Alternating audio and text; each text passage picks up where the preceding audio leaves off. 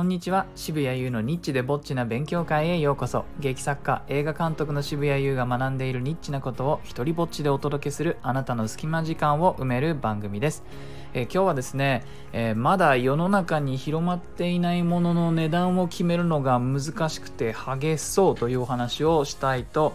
思います。どうですか？皆さんなんかまだ世の中に存在しきっていないものを、えーちょっと僕売ろうとしてるんですけれどもそれの値段っていざもうね今売ろうっていうアイデア思いついたまではなんかはあってこうエキサイトしてたんですけどもこれ値段決めたりとかやり方とかやあの 考えていくとなると途端に難しくてですね、まあ例えばですよ。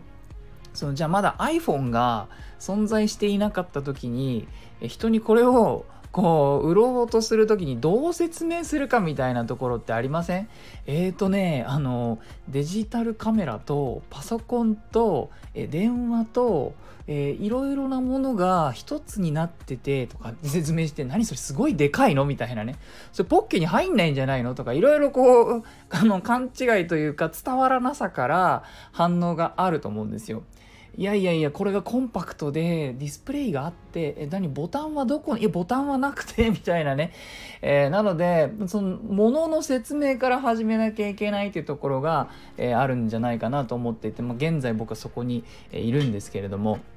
でですね何を売ろうとしているのかというとあの映画の、えポスプロなんですではいもうここでポスプロって何？ってなるじゃないですか。でポスプロっていうのはあの映画って実はその作るのに、えー3段階あのプロセスがありまして、えープリプロでプロダクションそれとポスプロっていうのがあるんですね。えープリプロっていうのはプリプロダクションで撮影の前に行われること脚本を書いたり、えーキャスティングしたりリハーサルしたりスケジュールを作ったり、えーロケハンしたりとかそこら辺のことですね。でプロダクションっていうのはこれ撮影のことです。おそらく、まあ、あの映画にあまり関わりのない人たちがテレビとかでねメイキングとかって見るあたりはあの撮影現場のねオフショットとかを見たりするので映画作りっていうのは主にあそこのことを言うのかなって思うと思うんですがそうじゃないんですね。結構もっとプロセスとしては長いんです。そしてでほとんどあのスポットライトが当たらないプロセスがあってこれがポストプロダクション略してポスプロと呼ばれるところなんです。でこれはあの撮ったね撮影の素材を編集したり音楽をつけたり、えー色をあの整えていったりそれから音をきれいにしていったり効果音を乗せていったりっていうする、えーまあ、プロセスがあるんですね。えーで僕は今回ここの部分を人にお見せしようというふうに考えています。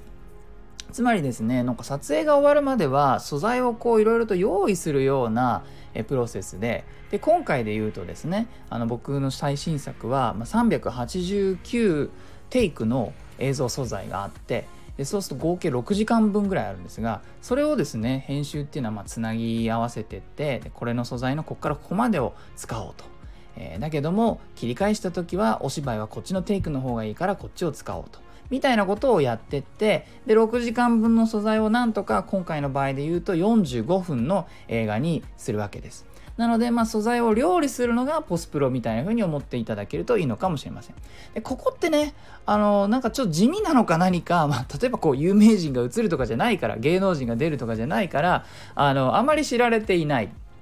DVD の特典映像で、まあ、編集の人とか音楽の人とかのインタビューがちょっとね入ってきてで興味深いこと言うんだけれども、まあ、ちょろっとしか聞けないなっていうのが僕の印象です。でもですねこの人たちって何ていうかみんな揃いも揃ってやっぱ職人なんですよね。同じことずっと年がら年中やってる人たちで。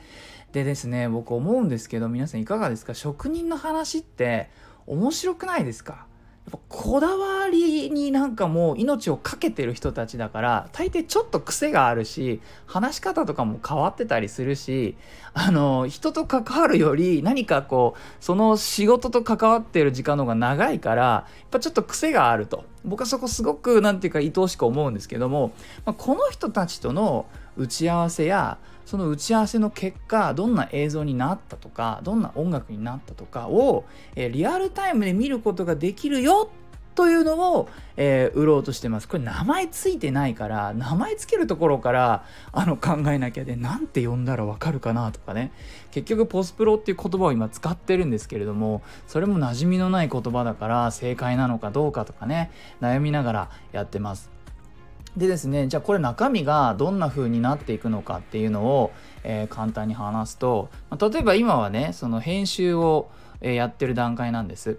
で、えー、今週の金曜日そのえーと、編集をやってくれてる小堀さんという方と打ち合わせをするんです。でこの打ち合わせも、あの視聴パスがあったら見れるんですけれども例えばね1個話そうと思ってるのがあるシーンで、えー、女優さんのですねあの背中あたりにつけているピンマイクのコードがですね衣装からはみ出してるんですよ。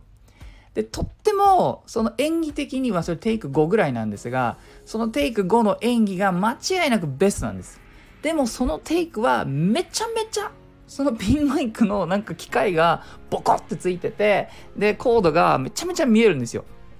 であんまりコードが見えていないテイク3だか4だかもあるんです。でもそっちは演技が、あまあ、やっぱりその5のやつの方がいい。はい、これ。どっちを取りますかという問題があります。あるいはですね、この4も5も両方使わずになんか別のものを移して音声だけ使ってその問題自体から逃げるという手もあります。ここら辺をディスカッションしてどこにするみたいな話をあのしていくわけですよね。我々映画を作っている時。で、それをリアルタイムで見せようっていうふうに考えています。でね、これを楽しむためにはまあいろいろ考えて元の素材も見れた方がいいなと思って元の素材もちょっと見れるように今リンクを作ったんですね。でこれって普通は隠すところじゃないですか。その全389テイクある中映画って完成したものを見せますよね。でも僕映画がね好きな人だったらその隠されてるところも見たいって思う人はいると思うんですよ。例えばねその素材集を見るとどんなことが見れるかっていうとあのカメラが回り始めてからアクションって僕が声をかけるまでの間とかが入ってるわけです。でそれいろんな理由でアクションって言えないあの時間があるんですよね。例えばその救急車が来ちゃったとかヘリコプターがあのその去っていくまで待ってるとかあの何かしらの理由でそれか僕まだ指示を出してるとかねその時のなんとなくこう緊張して始まるのを待っている時の俳優さんたちの顔とかね。なかなか面白い。それとかセリフは終わったけどもカットがかかるまでっていうのは僕しばらくちょっと間を取るんですよ。何か起きるかなとかちょっとその張り詰めた瞬間っていうのを、え撮りたかったりしてね。それとかそのカットがかかった後録画が止まるまで、えー、カットって言った瞬間にやっぱこう全体の空気が何ていうのかな張り詰めた空気がこう終わる瞬間があるんですよね。気が抜けた表情を見せてくれたりとか。であのいろんな素材の中で例えばその外で撮ってると途中で日が陰ってきたりして今まではすごくこう晴れたあの映像だったのに途端に陰ったりすると。そうすると次のカットに変わった時に、えー、とひあの太陽の光の加減がつながらなくなってくるんでしょうがないから曇ってるバージョンと日が照ってるバージョン両方撮ってたりしてて両方とも OK テイクとして入ってるわけなんですね。全ての素材に何かしらの意味があって OK なのかキープなのか NG なのかも、えー、振ってみました。でこのあのパッケージは1ヶ月か2ヶ月ぐらいはいろいろ更新されていくわけですね。えーと、音楽の人との打ち合わせも見れるようにしていくしその打ち合わせの結果ついた音楽っていうのも聴けるしここ変えてほしいって言ったら変わったバージョンも聴ける。こんな風にしてどんどん素材がアップデートされていきます。僕が思うに映画学校に1年通っても聞けないようなやり取りがてんこ盛りになると思うんですね。じゃあですよこれに値段をつけるとしたらいくらなのかと。僕は今ねこれの自分にとってどんだけこれが価値があるかっていうのを すごく盛り上げて喋ってるんですけど価値はあると思うんです。でもその価値を伝えるにはこれだけの尺がいるし文字数がいるわけですよね。まあ、それでいろいろ悩んだ末にもう3段階、えお値段を作りました。まあ松竹梅みたいなイメージですね、え、でどれにもあの台本はまずついてくるんですが基本となるのは真ん中のセットで、えー、これを4800円に設定してみました。でもですねこれって何て言うかもっとこう価値を感じる方もいるんじゃないかというふうに思って、えー、なので9800円のものも思い切って、えー、用意してみてでそこの付加価値としてはあのエンドロールに協力としてお,、ま、お名前を載させていただきますよっていうふうに、えー、してみました。なのでですね、まあ、ていうかあまりこうこれに興味のない人